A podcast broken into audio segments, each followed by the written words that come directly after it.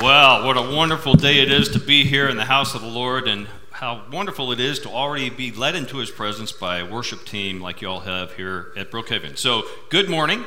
I do greet you in the name of Jesus, our soon returning King. And I have to tell you, I've been so excited to come here this morning, thrilled to be able to follow in the footsteps of Glenn Meredith and Nathan Jones as we continue this four part series on living in the last days and I am glad to be able to kind of wrap that up this morning. But as I reflected on that, and speaking of living in the last days, I realized that our ability to get excited about things to come depends upon our appreciation of a situation.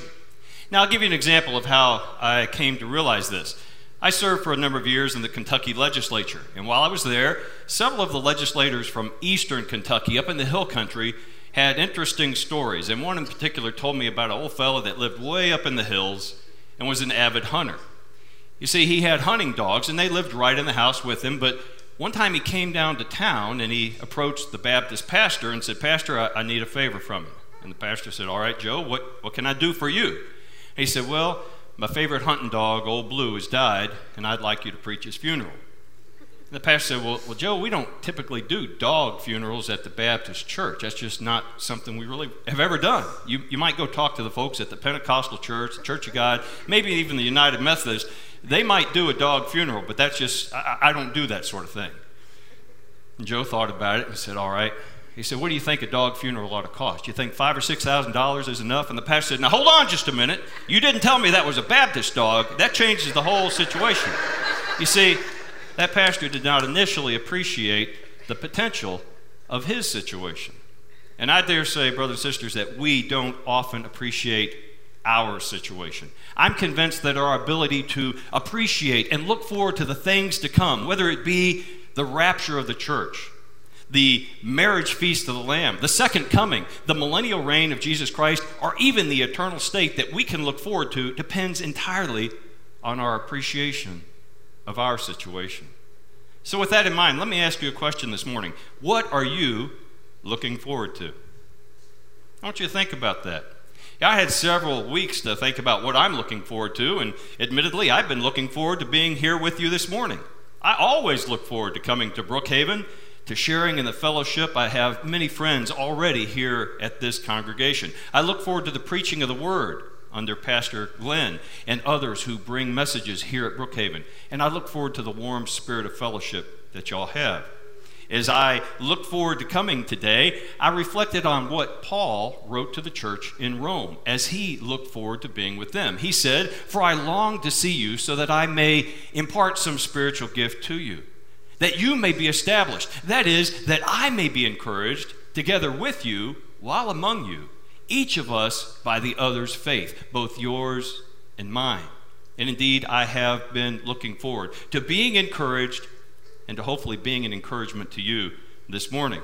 But there's other things that I look forward to. Every year, I look forward to Christmas. I look forward to the family traditions that we have in the Moore family, both my extended family and my growing immediate family. I look forward to celebrating the birth of Jesus Christ at his first advent and I look forward to all the wonderful times that we have as a church family gathering together to celebrate our Lord and Savior at His birthday. But as I have gotten a little bit older, I look forward to other things as well. I began a few years ago to think, how long is it till I hit quote unquote retirement age? Now, having said that, I don't ever plan to retire really, but I will be changing jobs. So I have my computer start a countdown. I can tell you as of today, there are 4,109 days until I turn 65. There are actually 1,907 days until I turn 60. So you can see I've given it a little thought. Some of you who are already retired can recollect looking forward to that blessed event. And those of you who are still working, well, you may not have counted the days, but you get the idea. Since last fall, my family has been looking forward to the arrival of grandchild number three.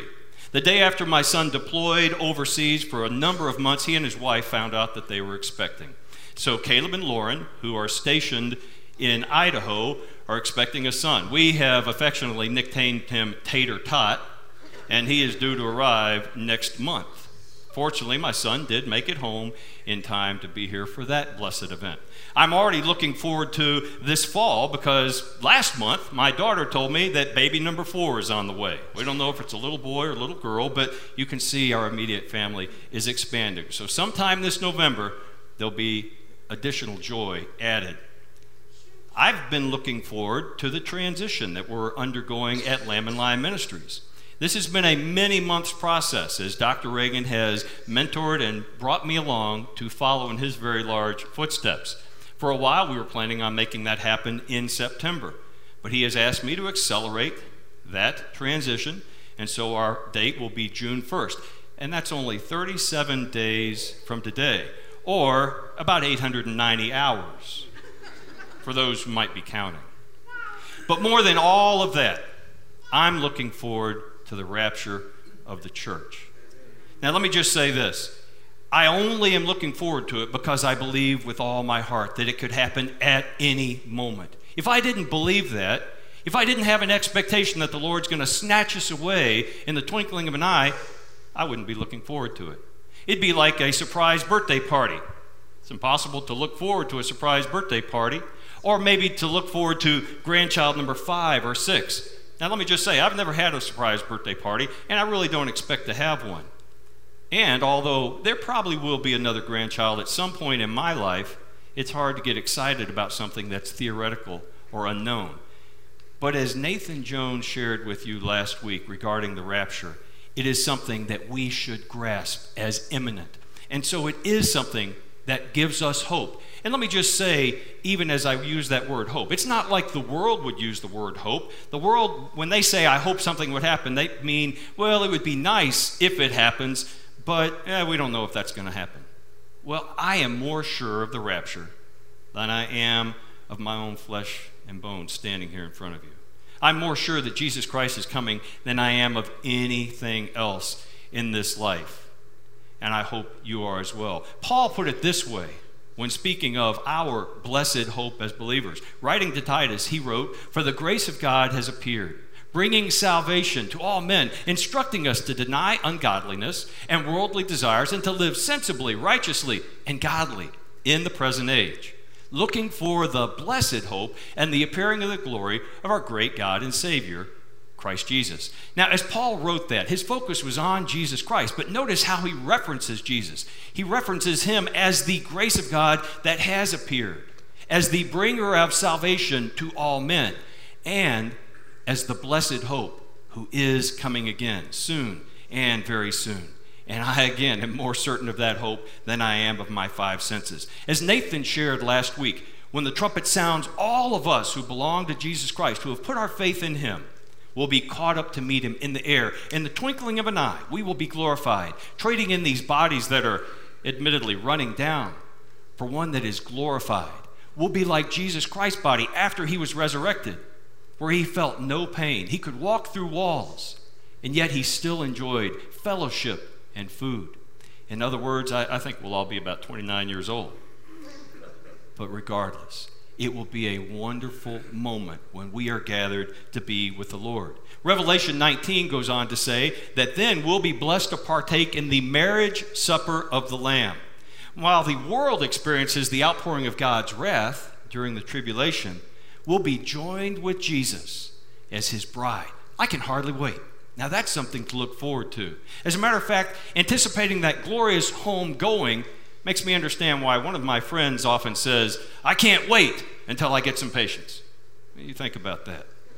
But as I thought about anticipating things to come, I realized that there are a few ways that we can react or behave even as we look forward to arriving at an eventual destination. And to illustrate my point, I want you to imagine for a moment that you're traveling in a car full of children.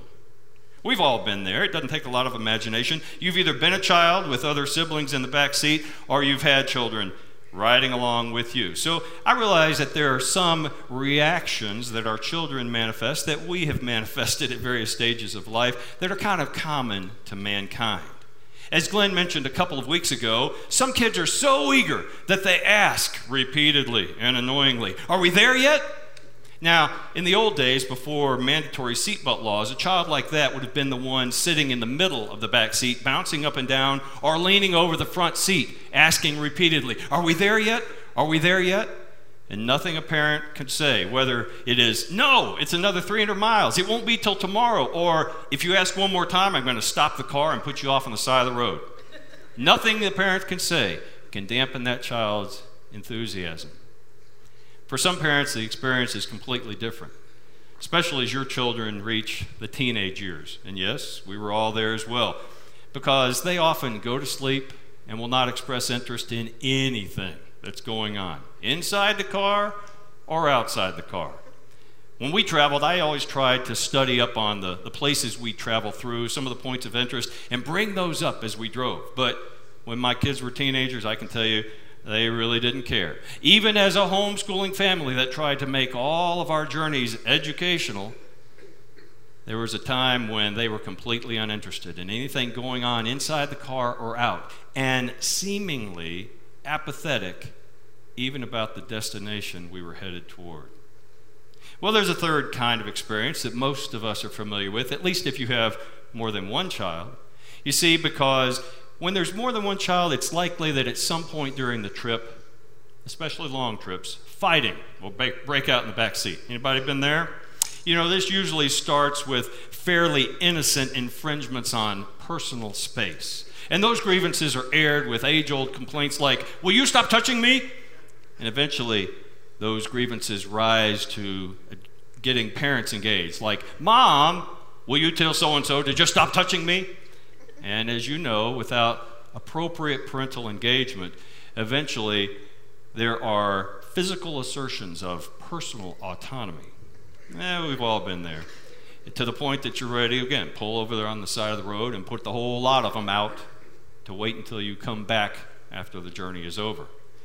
Well, the proper but rare response when we're traveling as a group with children, or again, folks, with ourselves sometimes, is to engage and use the time productively. In other words, learning what we can learn about the journey itself and constructively encouraging those who are along with us traveling to a particular destination.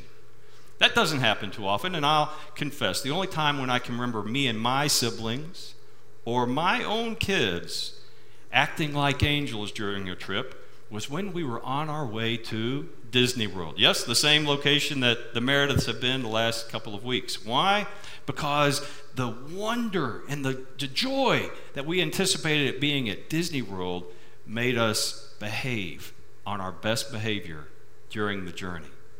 So, which one of those types describes you and me today as we're on a journey to a particular destination, but don't really know when we're going to be there? Are you so eager that you can only ask repeatedly and perhaps annoyingly, Are we there yet? Are we there yet? Now, I don't believe that praying earnestly and often, Maranatha, come, Lord Jesus, is annoying to our God. That's because it was the prayer repeated frequently by the apostles themselves. As a matter of fact, it is also John's rightful response to Jesus' promise, repeated three times in Revelation 22, that he is coming quickly. Maranatha, come quickly, Lord Jesus. But I'd also emphasize that even though I pray this prayer often, I'm not the one who will decide when Jesus comes. Aren't you glad that I didn't determine that Jesus should already have come before you put your faith in him as Lord and Savior? I'm certainly thankful that the Father did not decide to send him before I had the opportunity to put my trust and faith in Jesus Christ as my Lord. Well, what about the second response? What about those who are just asleep and uncaring? Sadly, I believe this describes much of the church in America today. You see, to the large degree, the church today is like the church at Sardis in Revelation chapter 3. Jesus knows our deeds and some churches even have a reputation of being alive. But here's what he said to the church at Sardis He said, Wake up and strengthen the things that remain, which were about to die. Remember that are what you have received and heard, and keep it. and repent. Sometimes we who are kind of snoozing through this journey on our way to heaven need to wake up. Repent, meaning turn back toward the things that remain and which we have received and heard, and build our own excitement and enthusiasm so we can encourage those with us.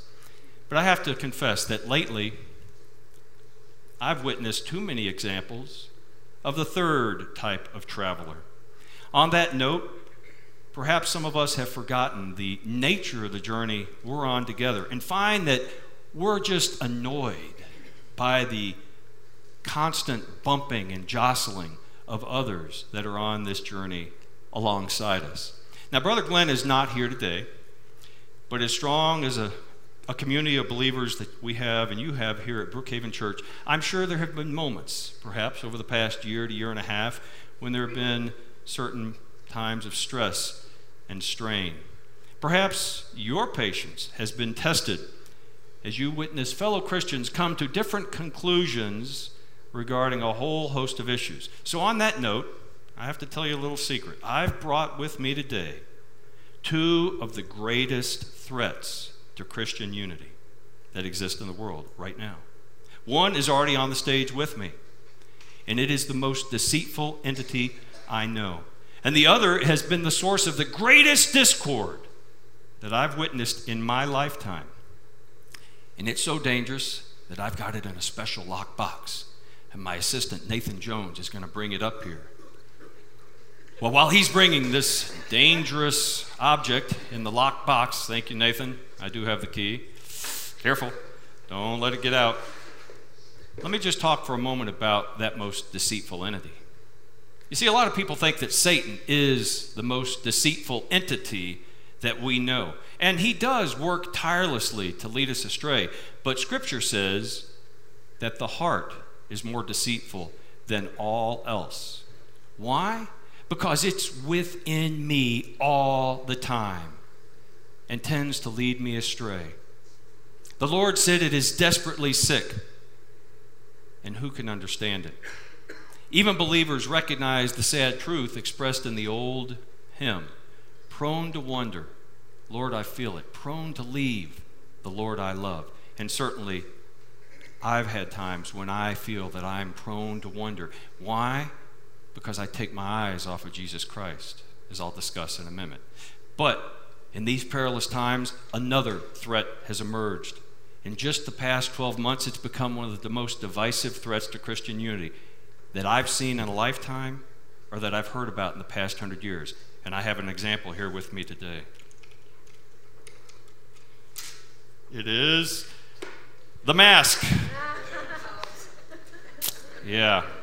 Now, you may scoff, brothers and sisters, but I have seen churches torn asunder and families split apart by nothing more than different positions regarding COVID mitigation measures. Have you been on social media lately? Have you seen people tearing each other apart on whether or not to wear a mask, whether or not to be vaccinated? And if you think I'm wrong, again, go and check out Facebook or talk to any pastor who's tried to walk a tightrope and strike an appropriate balance on encouraging believers, but showing Christian concern for them as well. Well, who would have thought that Satan could have sown so much discord with a simple piece of fabric and a couple of elastic bands? Or that he could send brothers and or sisters in Christ into divergent camps, not based on the upholding of core principles of our faith, like the nature and significance of baptism or the frequency and style of communion, but rather on the wearing of a mask or the getting of a vaccination. Now, let me just confess are those important issues? Certainly so.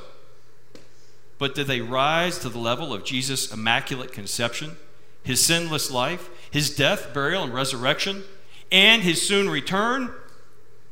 Absolutely not. Absolutely not. So, why would we, who are part of the body of Christ, a collective assembly of believers that are called the bride of Christ, begin tearing into each other? Have we become so bored with our Christian walk or so distracted from the purpose God has for us along this journey that we're reduced to fighting like a bunch of wayward kids in the back seat of a car. Too often that has been the case.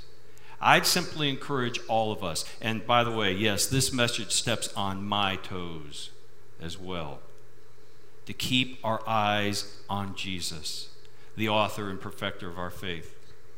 When we go to Israel on pilgrimage trips, we go out on the Sea of Galilee, and I recount the story of Peter. You'll remember Peter. He walked on the water, and as long as he kept his eyes on Jesus Christ, he stayed on top of the water. But as soon as he took his eyes off Jesus Christ, he began to sink into the waves.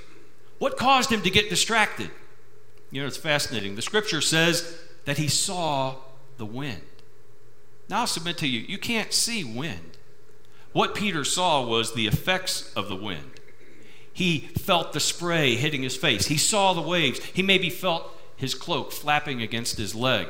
But all those things distracted him, and he took his eyes off the Lord and he began to sink by losing focus. Brothers and sisters, with darkness descending all around us in this world, it is absolutely crucial that we maintain our focus and that we keep our eyes on Jesus Christ. I'll offer you one other example from Scripture. Glenn began this lesson series on Easter Sunday, what we often now refer to as Resurrection Sunday. And as Christians, we remember the glorious morning when the women visiting the tomb discovered that he had risen. So I ask you today are we Saturday Christians? Now you may say, well, what do you mean by that? Let me explain. You see, it's easy for us to accept the wonderful truth that He has risen. We are Christians who have never experienced the overwhelming despair of knowing that He has been killed without also knowing that He has risen. He has risen indeed. But for a moment, I want you to imagine that you are a follower of Jesus Christ and it is Saturday. Jesus is dead and hope seems to be snuffed out. Now, you can just consider the behavior of the disciples on Saturday. They were discouraged, distraught, and despairing. And if you think I'm being too dramatic in that statement, read the accounts offered to us by the writers of the Gospels. The disciples fled when Jesus was arrested. They denied even knowing him when, when accused of being his followers, and they cowered in fear as they wondered, What now? You know, when many of his followers had drifted away previously, Jesus asked his closest disciples if they would also abandon him. And Peter, the first person to confess Jesus as Lord and as the Son of God, responded, Lord, to whom shall we go? You have the words of eternal life. We have believed and have come to know that you are the Holy One of God. And yet, as his world came crashing down with Jesus' arrest, Peter denied even knowing Jesus three times. And the other disciples also went into hiding. As we read the gospel accounts, the disciples' anguish and helplessness is palpable. Following the crucifixion, they did not care for his body. Joseph of Arimathea, with the help of Nicodemus, did that, taking it down from the cross, wrapping it in a linen cloth, and placing it in his unused tomb. Mark says that the apostles were mourning and weeping. When Mary Magdalene came to tell them that he was alive, they refused to believe it. Luke says that the women's testimony appeared to them as nonsense and they would not believe them. Only Peter, hoping against hope, ran to the tomb and looked in. And seeing only the linen wrappings, he went away marveling. Luke says that seeing the empty tomb, the rest of the disciples yet did not understand the scriptures, that he must rise again from the dead. So they went away to their own homes. Now you wonder how this retelling of the period between Jesus' death and burial and his resurrection applies to us today. Let's just think about the turmoil and stress many of us have witnessed, if not endured, for the past year. Instead of focusing on our risen Lord, and being inspired by our anticipation that He is coming soon, many of us have been distracted by the division and strife churning the world around us. So I have to ask are we so fixed on the threats and fears and annoyances multiplying in the world that we find ourselves even sniping at Christian brothers and sisters or losing heart? Satan would like nothing more than to paralyze us with fear, leaving us cowering before the forces of evil multiplying around us. He'd love to see us reduced to infighting and division because we've grown impatient, waiting for the Lord, or maybe even because we've begun to doubt that He's even coming again. Well, maybe you're just overwhelmed. You're overwhelmed by the criticism and the scoffing heaped on us by our increasingly secular world. If that's the case, I'd encourage you to consider the wisdom recorded by the psalmist Asaph in Psalm 73. He wrote this But as for me, my feet came close to stumbling. My step has almost slipped, for I was envious of the arrogant as I saw the prosperity of the wicked. They mock and wickedly speak of oppression. They speak from on high. They have set their tongues against the heavens, and their tongue parades through the earth. They say, How does God know? And is there any knowledge with the Most High? Surely in vain I have kept my heart pure and washed my hands in innocence, for I have been stricken all day long and chastened every morning. Do you feel like Asaph sometimes? Do you feel like you've been stricken all day long? Do you feel like the crush of division and turmoil and strife just is wearing you down? And that every morning you wake up chastened? Do you ever feel like the dark doubts and fears and thoughts that sometimes bubble up in our heart want to come out of our mouths? Well, listen to the wisdom Asaph came to realize.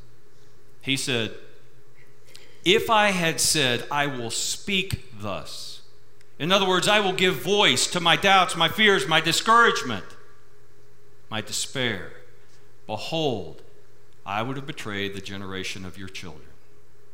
In other words, if I'd given lips and voice to my doubts, my discouragement, my despair, I would have planted seeds of doubt, discouragement, and despair in the lives and hearts of my children and my grandchildren and those all around me. That truly would be a tragedy. But then Asaph had this realization. He said, When I pondered to understand this, it was troublesome in my sight. Until I came into the sanctuary of God, then I perceived therein. In other words, when Asaph had an eternal perspective, everything came into focus. And he realized that his doubts and discouragement were only for a moment and not worthy of giving voice to because his eternal perspective, focusing on the Lord and all the promises that have been made to him and to us, far exceed any of the sufferings and the trials and tribulations that we're experiencing right now. And on that insight, let me offer you one last appreciation of our situation. At Lamb and Lion Ministries, we often preach from passages like Matthew 24, where Jesus answered the disciples' question when they asked, Tell us, when will these things happen? And what will be the sign of your coming and of the end of the age? And as Glenn and Nathan have described, Jesus went on to tell about a number of signs that would be evident in the world in the last days. Things like the signs of nature, signs of society, signs that are spiritual nature, signs of world politics, technology, and Israel. And the fact is, he said, that those signs would increase in intensity and frequency, just like birth pangs. And we have seen that happen, especially in the last 50 to 100 years, to the point that today Bible prophecy teachers talk about the convergence of all those signs coming together, absolutely increased in intensity and frequency as the time of his coming approaches. But in Matthew 24 12, he said this because lawlessness is increased. Most people's love will grow cold. And for a long time, I thought, yeah, that's true. I always considered that to be the world's problem. Their love's going to grow cold as lawlessness increased. But over this past year, I began to realize, you know what? The world never loved in the first place, not with the love of Christ. And so, as I watched the news over this past year and grew angry over the turmoil and the riots and the lawlessness, as I witnessed a rise in racial division in this country rearing its ugly head, as I grew frustrated over the spectrum of response to public health efforts from total acquiescence to stubborn denial, and witnessed previously committed Christians break fellowship over eternally trivial matters, God hit me right between the eyes and asked, Tim, Is your love growing cold? I have to confess, this, this verse became a wake up call to me. Do I have my own eyes on Jesus? And am I loving the members of the body of Christ as he did, as his own bride? Am I loving those who are lost and deceived and flaunting their own wickedness as much as he did when he came and died on a cross on their behalf and mine? So, once again, I ask you are we Saturday Christians full of distress, discouragement, discord, and despair? Or are we Sunday followers of Jesus Christ, more sure of our risen Lord than we are of anything or anyone else? Is His Holy Spirit leading us to understand His prophetic word and do our hearts burn within us? As the disciples on the road to Emmaus testified when Jesus revealed to them all the prophecies that pointed to Him. And are we so emboldened by the power of the Holy Spirit and the fervency of our commitment to Christ that we must obey God rather than men even if it causes us to be persecuted or prosecuted for our faith. But there's something else we need to remember. Although the rapture is the next prophetic event that I am personally looking forward to, it is not the end of God's plan for us. You see, after we are caught up to meet Jesus in the air, after we've joined with him as the bride of Christ and enjoyed the marriage feast of the Lamb, after we have the honor of witnessing Jesus coming in the glorious second coming, as he comes down in the same way that he went up in view of the apostles, this time riding a white horse to descend back to the earth, setting foot on the Mount of Olives and ascending to the Temple Mount to take the throne of his father David, where he will judge the nations and separate the sheep from the goats, meaning separating those who are his from those who have rejected him. Then God has revealed another wonderful plan for us. You see, for a thousand years, Jesus will reign over the earth, repopulated by mortal believers who put their faith in him during the tribulation and persevered through that period of unimaginable horror. He will flood the earth with peace, righteousness, and holiness. And yes, we will reign with him. Can you imagine a world restored to the perfection that existed in the Garden of Eden? Satan will truly be bound, human lifespans will be dramatically increased, and Israel will become the preeminent nation of the world. Even the famous Dead Sea will teem with life as life giving water flows from Jesus' throne. But the greatest reason for Jesus to come and reign on the earth is so that he can receive the honor that he was denied at his first coming. As God declared through his prophet Isaiah. He said, I have sworn by myself, and my word has gone forth from my mouth, that in righteousness and will not turn back, that to me every knee will bow and every tongue will swear allegiance. They will say of me, Only in the Lord are righteousness and strength. Men will come to him, and all who are angry at him will be put to shame. In the Lord all the offspring of Israel will be justified and will glory. Do you understand the shift in pronouns even in that verse? The Father, God, is declaring, I have sworn by myself. And the word has gone forth from my mouth. And then in the second verse, he says, Men will come to him, speaking of the Son, Jesus Christ. And all who were angry at him will be put to shame. Well, if that is the promise to be fulfilled to Jesus, are you eager to witness that and to participate in its glorious fulfillment? I certainly am.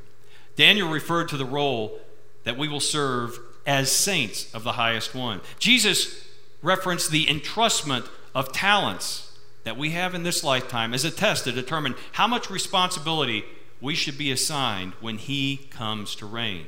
In Revelation 20, verse 6, he says this Blessed and holy is the one who has a part in the first resurrection. Over these, the second death has no power, but they will be priests of God and of Christ Jesus, and will reign with him for a thousand years.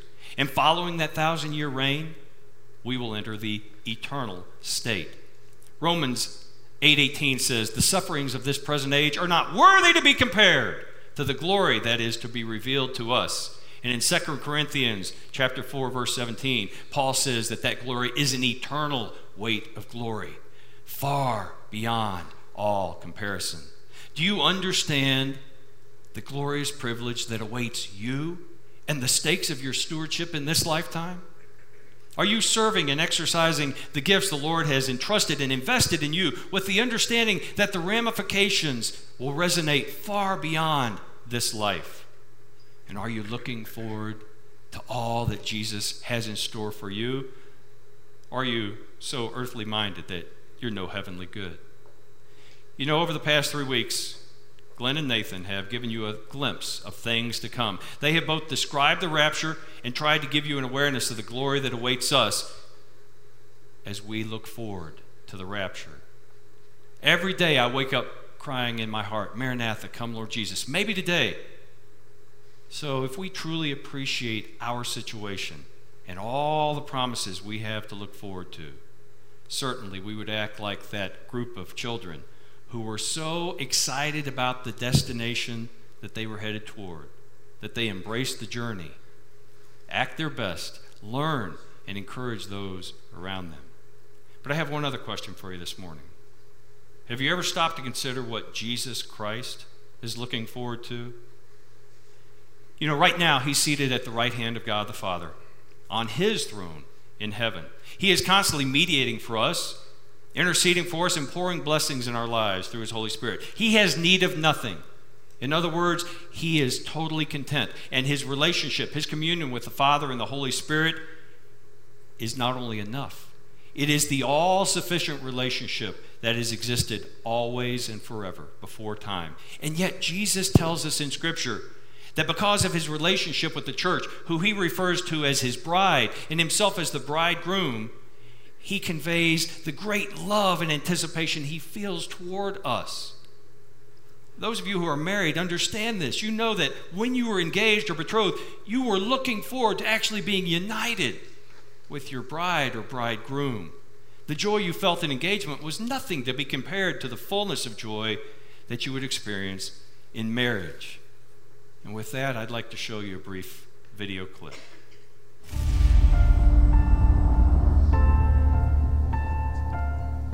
From his promise made through wine at the Last Supper, to why the world cannot know the day of his return, we were chosen to preserve the truth until the end of days. So even if we are not spared from death, others can unveil what we knew and believe. This discovery proves that he is coming back.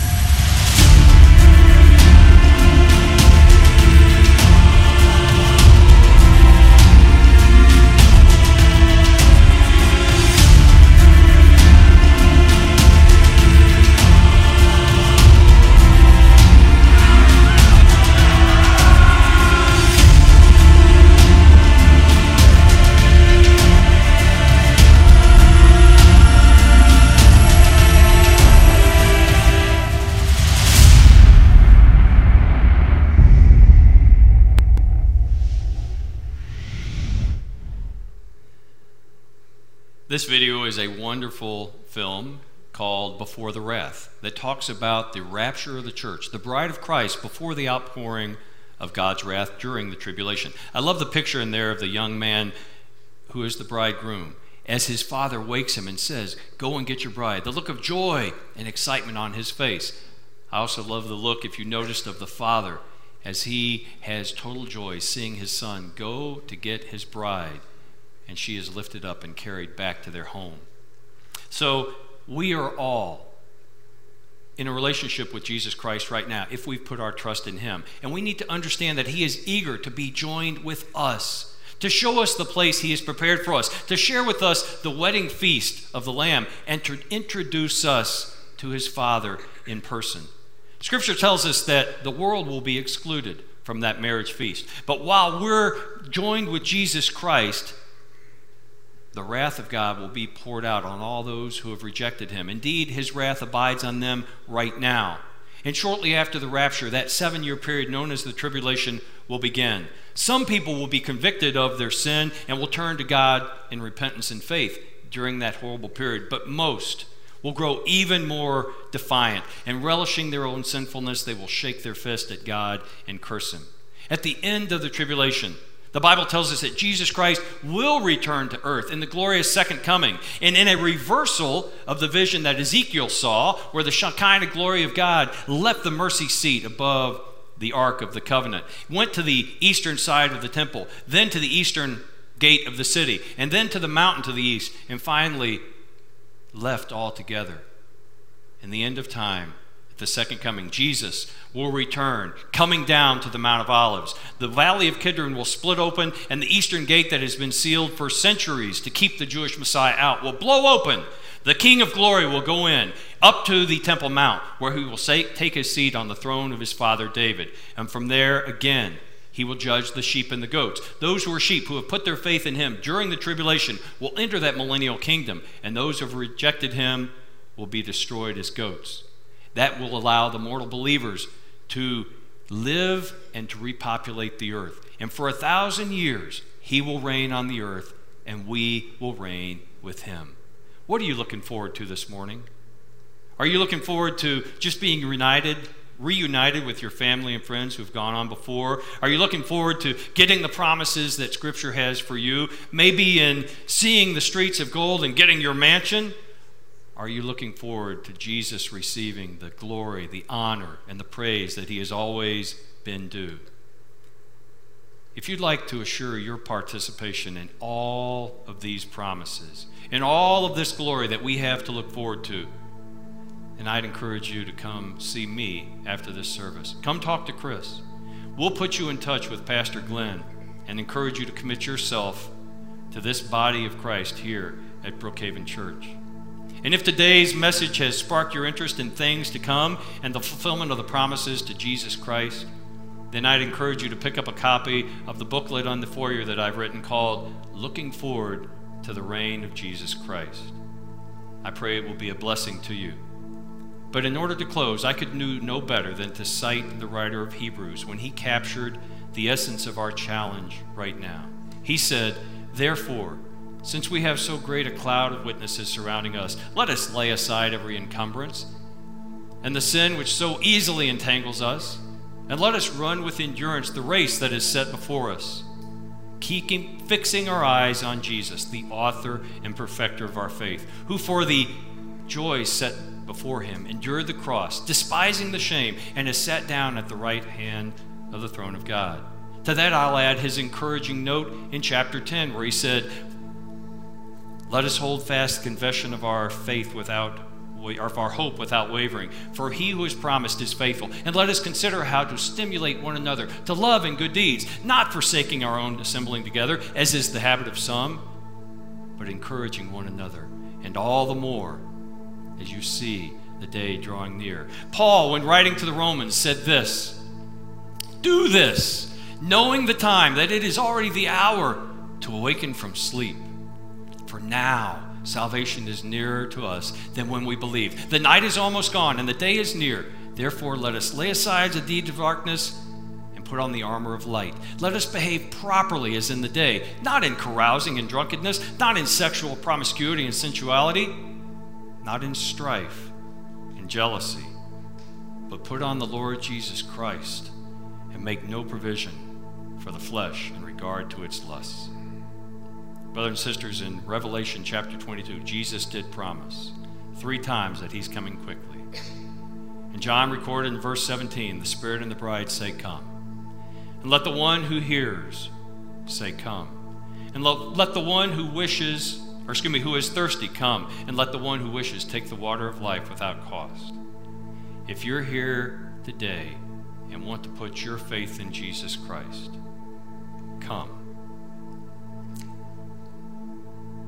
Soon, and very soon, we are going to see our King.